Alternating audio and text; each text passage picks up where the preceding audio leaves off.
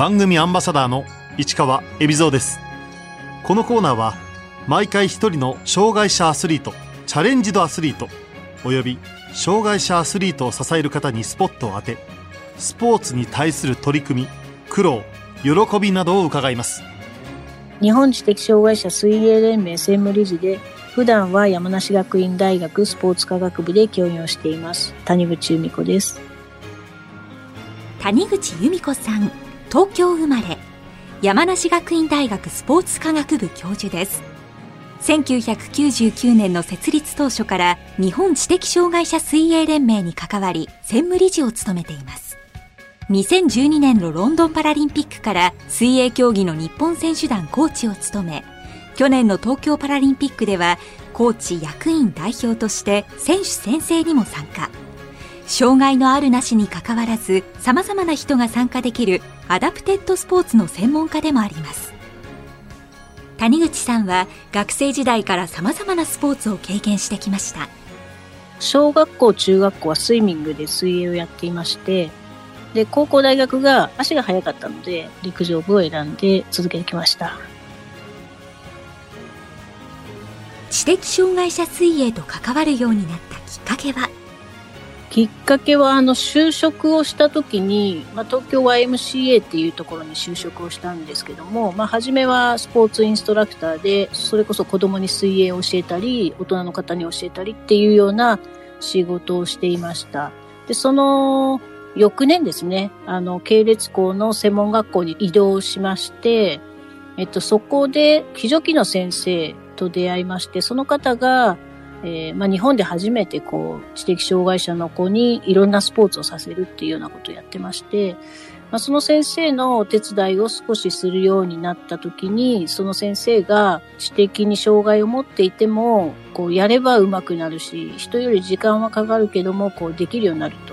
ということでこの子たちの活躍の場を作ってあげたいっていうことで日本知的障害者水泳連盟を立ち上げるときにまあ、ちょっと少しお手伝いをさせていただいたのがきっかけです。当時の知的障害を持つスイマーたちの競技レベルは？国際大会に出るなんていうのは、まあ、夢のまた夢でですね、まあ、まずは日本の中で人口を増やしてレベルを高めていくっていう、その、それぐらいな感じでした。はい。国際大会に出るためには日本パラリンピック委員会ですとか、そういうところに加盟をしなきゃいけないので、まあ、そこにまず加盟をするための準備をしてだんだんこう国際大会に出ていったっていう感じですね1999年日本知的障害者水泳連盟の設立に携わった谷口さん選手はどう集めたんでしょうか？やはりですね、まあ、口コミが一番大きかったんじゃないかなっていう。水泳もやっぱりあの保護者がやらせる率が高いっていうか、まあ、喘息を防ぐためとか、あと身を守るためとか、あとやっぱ自立を促すためっていう理由が多いと思うんですけども、あとはそうですね、兄弟がやってたから一緒にやってたとか、水が好きだとか、まあそういった理由が多いんですけども、保護者の方がやっぱりこう知的障害者にもできるスポーツ、人の前に出て発表する場っていうのはやっぱり求められていて、それ多分口コミでどんどん広がっていったんじゃないかなというふうに思います。また、目標を達成した時に選手を褒めてあげることも大事なポイントだと言います。評価が多分しやすいので、今日はここまで泳げたねとか、今日はタイムが伸びたねとか、今日はこれができたねっていう多分指標がはっきり分かりやすいので、そういう意味では褒めやすいスポーツかなっていうふうには思います。まあ多分それはあの普通の人もそうですけども、あの褒められれば嬉しくて、もうちょっと頑張ろうかなみたいになりますので、それはあの大事なことだと思います。2012年ロンドンパラリンピックに水泳日本代表のコーチとして同行した谷口さん。ロンドンでは男子 100m 平泳ぎで田中康弘選手が世界新記録で優勝。知的障害の選手では日本初の金メダリストが誕生しました田中選手はですね非常に個性的な選手で障害的に言うとちょっと重い選手であのなかなか会話が噛み合わなかったり、まあ、彼の言うことをこちらがなかなか理解するのが難しい選手なんですけどまあ、ただ彼の中のその競技に対する情熱っていうのはすごくて、当時はですね、まあ、彼絵が上手いんですけど、ボールペンでスラスラスラスラって一筆書きでもどんどん書いていっちゃう感じで、まあ、彼には毎年テーマがあって、その当時はドラゴンって言って、ドラゴンが火を吹くって言って、自分の感情を表現するような、まあ、個性豊かな選手でした。突っ走っちゃう感じなので、いつも通りのルーティンをして落ち着かせて、こう感情の高ぶりを高ぶりすぎないようにやるのが結構大変でした。田中選手が金メダルを取り、谷口さんの心境は？いやーもう嬉しかったですね、本当に。まあ、彼のその言葉ではなかなかコミュニケーションが取れないので、どういうふうにしたいのかっていうのをずっと考えてきたりしていましたから、結果として残った時には本当に嬉しかったですね。会場にあのご両親ともいらっしゃってました。もう涙してましたね。で、あの花束もらって表彰終わって花束もらってその後、えっと、まあ、どうしようかなと思ったんですけど、観客席まで連れて行きましたので、本当にハグハグという感じで嬉しそうにしてました。初の金メダルで競技人口に変化は？増えましたね。で、この翌年に2013年に東京招致が決まったんですよね。ですので、それも相まってずっと人口はその後増えていきましたね。続く2016年のリオパラリンピックでは2人のメダリストが誕生しました。まずは男子背泳ぎ100メートルで銅メダルを獲得した津川拓也選手。津川選手はですね、あの、まあ、知的に同じように障害を持っていますけども、言葉によるコミュニケーションがほとんどなくて、絵を描かせたり、まあ、字も書けますし、文章も書けるんですけども、あの、受け答えがあまりうまくできない選手で、ただ、非常に真面目ですね。で、競技に対してもそうですし、生活の行動一つ一つに対しても、非常に慎重で真面目な選手ですね。そして男子200メートル個人メドレーでは中島啓一選手が銅メダルを獲得しました。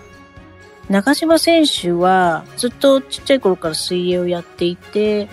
自分のやり方がはっきりしているというか、コミュニケーションは普通に可能な選手ですので、えーまあ、考えていることもはっきり言ってくるし、ただまあそのこだわりというか考えをこうちょっと変えるのが結構難しいというか、えー、どういうふうに言えばもうちょっと違うふうに捉えてくれるのかなっていうようなことで、えー、っといろいろ工夫をした覚えはあります。東京パラリンピックには水泳日本代表のコーチ兼総務として参加した谷口さん。車椅子テニス国枝慎吾選手ゴールボール浦田理恵選手とともに選手宣誓にも参加しました。非常に大役でなんで私がっていうのが一番思ったことなんですけどもただまあ、あの時はですね、まあジェンダーももちろん関係していて、選手も男女、それから他の国際審判員、コーチの方も男女っていうことで決められたようです。で、知的障害のコーチとして選ばれたっていうこともあって、まあそういう意味では非常にあの知的障害の方にもスポット当ててくださって選んでいただいたっていうのは非常に嬉しく思いました。東京パラリンピックでは山口直秀選手が男子100メートル平泳ぎで日本勢では史上2人目の金メダルを獲得しました。山口選手は非常に体が大きくて187センチあると思いますけども、で、足が非常に大きくて30センチぐらいあります。で、足の幅が広くてですね、あの、非常に水泳に向いている選手です。で、性格もとても明るくて、いつも歌歌ったり、動画見たり、楽しい選手です。2019年の世界選手権が、まあ、2020年の前哨戦だったんですけども、その時も世界新記録で優勝しましたので、まあ、私たちもそのままの勢いで20年もメダル取ろうなんて言ってやってましたから、そういう青写真は描けてたかなっていうふうには思います。その他、東京パラリンピックの競泳で谷口さんが印象に残った選手は日本の選手で言うと、まあ、東海林選手ですね。彼の場合は、本当はリオ大会に出られるぐらいの実力はあったんですけど、選考会であまりうまくいかなくて、リオ大会には出られなくて、まあそこから4年間、5年間頑張ってたどり着いた選手ですので、私たちも思い入れもありましたし、あの、非常にメダルを取らせてあげたいなっていう選手でした。東海林大選手は自閉症スペクトラム障害という病気を抱えています。メダル獲得を目標にしていましたが、結果はあと一歩及ばず4位に終わりました。まあなかなかちょっとね、厳しくて私たちもどうやって声かけようかっていうのもありましたけども、彼は本当に、まあ、自閉症でしたけども、そのやっぱり出会った当初は自分のこう考えとか感情をこう表に出すとか喋るとかっていうのがあまりやっぱり苦手だったんですけども、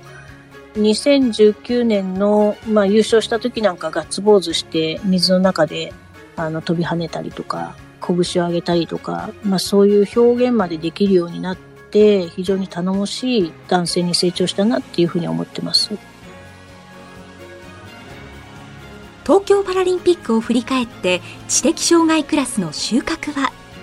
ここ最近女子の強化も含めてやってきてあのようやく結果が出てきて東京のパラリンピックには4人女子選手が出ましたけども、まあ、4人とも決勝に進出ができたんですね。